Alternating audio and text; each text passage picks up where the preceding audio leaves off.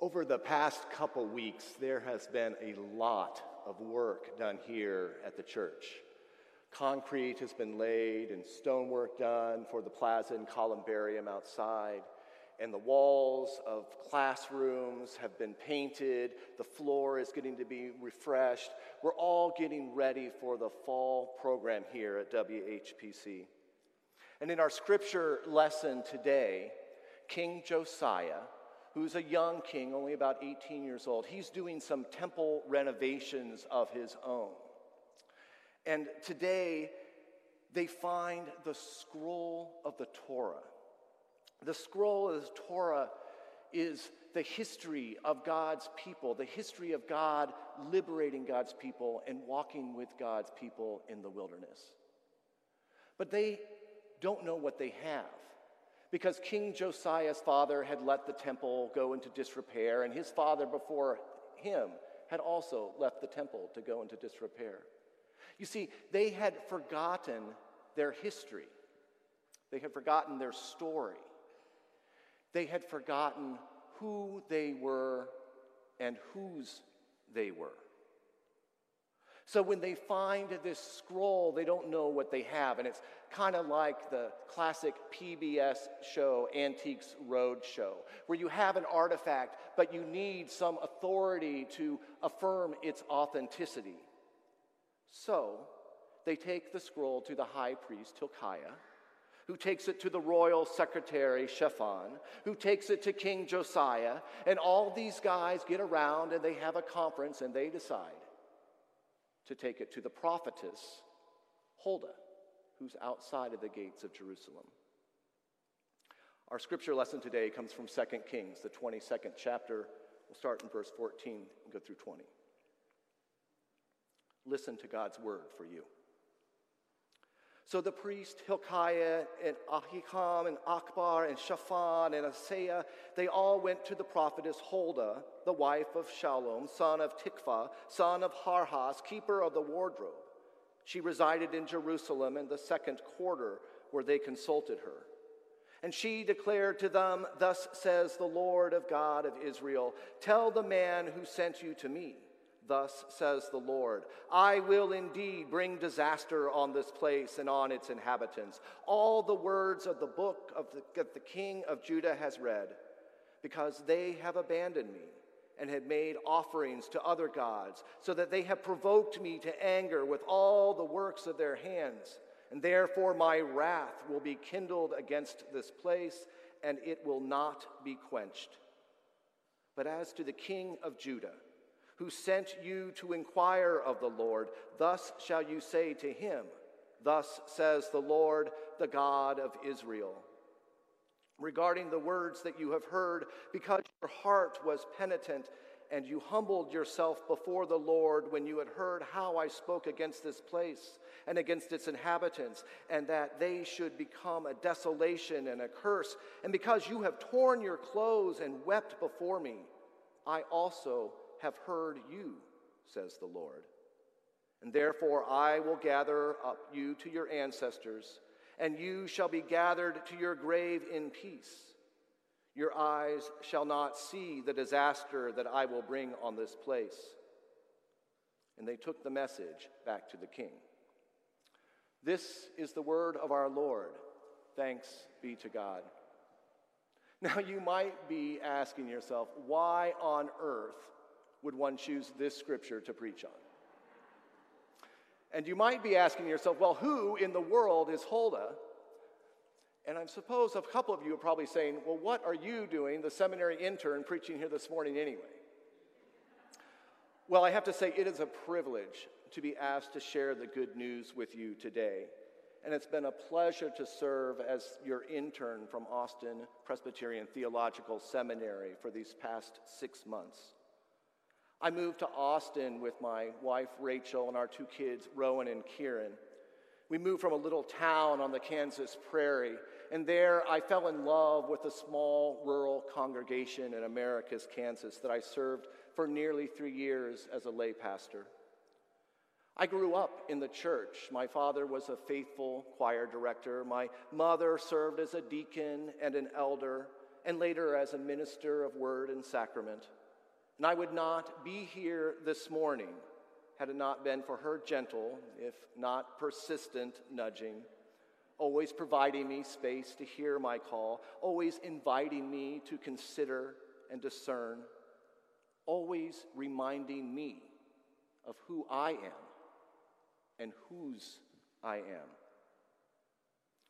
There's one thing that I know about churches, large and small, and that's they have at least one thing in common, and that's that women keep the show going. Am I right? As faithful leaders, as servants, as caregivers and caretakers, women not only serve, but they also pre serve our faith as mothers and as teachers and as preachers. And as we continue our sermon series today on songs of Scripture, this week we turn our attention to songs that make us remember. Our scripture today tells how the Hebrew people were reminded of their covenant relationship with God, the God who made and kept God's promises, the God who liberated the people from the bondage of Egypt and walked with them in the wilderness the God who raised up the nation of Israel. Huldah reminds the people of who they are and whose they are. Let us pray. Lord, may the words of my mouth and the meditations of all of our hearts lead us closer to your will for us today and all of our days. For you are our rock and our Redeemer. Amen. Let me introduce you to Huldah. Huldah is one of the seven prophetesses of the Hebrew Scripture. And for thousands of years, readers of this test, text have asked, why Huldah? Why not one of the other great prophets of Hebrew Scripture? Why not Jeremiah, who was preaching in the marketplace? Or why not Zephaniah, that was proclaiming the pending doom of Judah in the synagogues? Why Huldah? Well, several recently published scientific studies have confirmed what our wives could probably already tell us, and that is that women remember things better. Scientific American reported that women use more and different parts of their brain regions than men do when experiencing or remembering intense emotional experiences. And a similar study out of Cornell suggests that women notice and remember more and recall it in better detail. And I can tell you, as a husband for more than 19 years, when your wife says she remembers something, you agree with her that that's the way it happened. Now, rabbinic tradition tells us that Huldah taught outside of the temple gates, teaching the women and welcoming the weary to the city. She was ministering to those on the outside. She was serving the least and the last. I think that Huldah remembers what had been forgotten by the nation's religious leaders and political elite. Huldah had been teaching and living Torah all along. She was living the law, she was walking the talk. And you might ask, well, what was that exactly? Well, I think Jesus summarized it well when he was asked, Teacher, which of these is the greatest commandment of the law? And he replies, Love the Lord your God with all of your heart and with all of your soul and with all of your mind, and that this is the greatest commandment, and that the second is like it love your neighbor as yourself. All of the law and the prophets hang on these two commandments. It seems that Josiah has remembered the first part of the law, but maybe he's forgotten the second about loving the neighbor. See, Huldah stands in a long line of women who have stood outside reminding God's people of who they are and whose they are. And for the past few months, I've had the pleasure of meeting with some of the wonderful women here at the church for Tuesday Bible study. And a couple weeks ago, we were studying Mary's song, the Magnificat, where she praises God after learning that she will give birth to the Messiah. And she says that he has shown strength in his arms and he has exalted those of humble estates. He has filled the hungry with good and things. It's a, a joyful song of triumph from an immigrant woman, an unwed mother living in an occupied territory. A voice from the outside that reminds us of God's promises for us. Anyway, one of these wonderful, wise women says, Well, this just shows that Jesus was a great teacher. And I'm thinking, okay. She says, Because this is exactly what Jesus told in his famous Sermon on the Mount. When he says that the strength of his arm will, uh, that, this, that he has shown the strength of his arm and he has exalted those of humble estates and he's filled the hungry with good things to eat. This is the same thing that Mary sang and the same thing that Jesus preached. This is the song that Huldah teaches us. And this is what these women lifted up to me at that Bible study.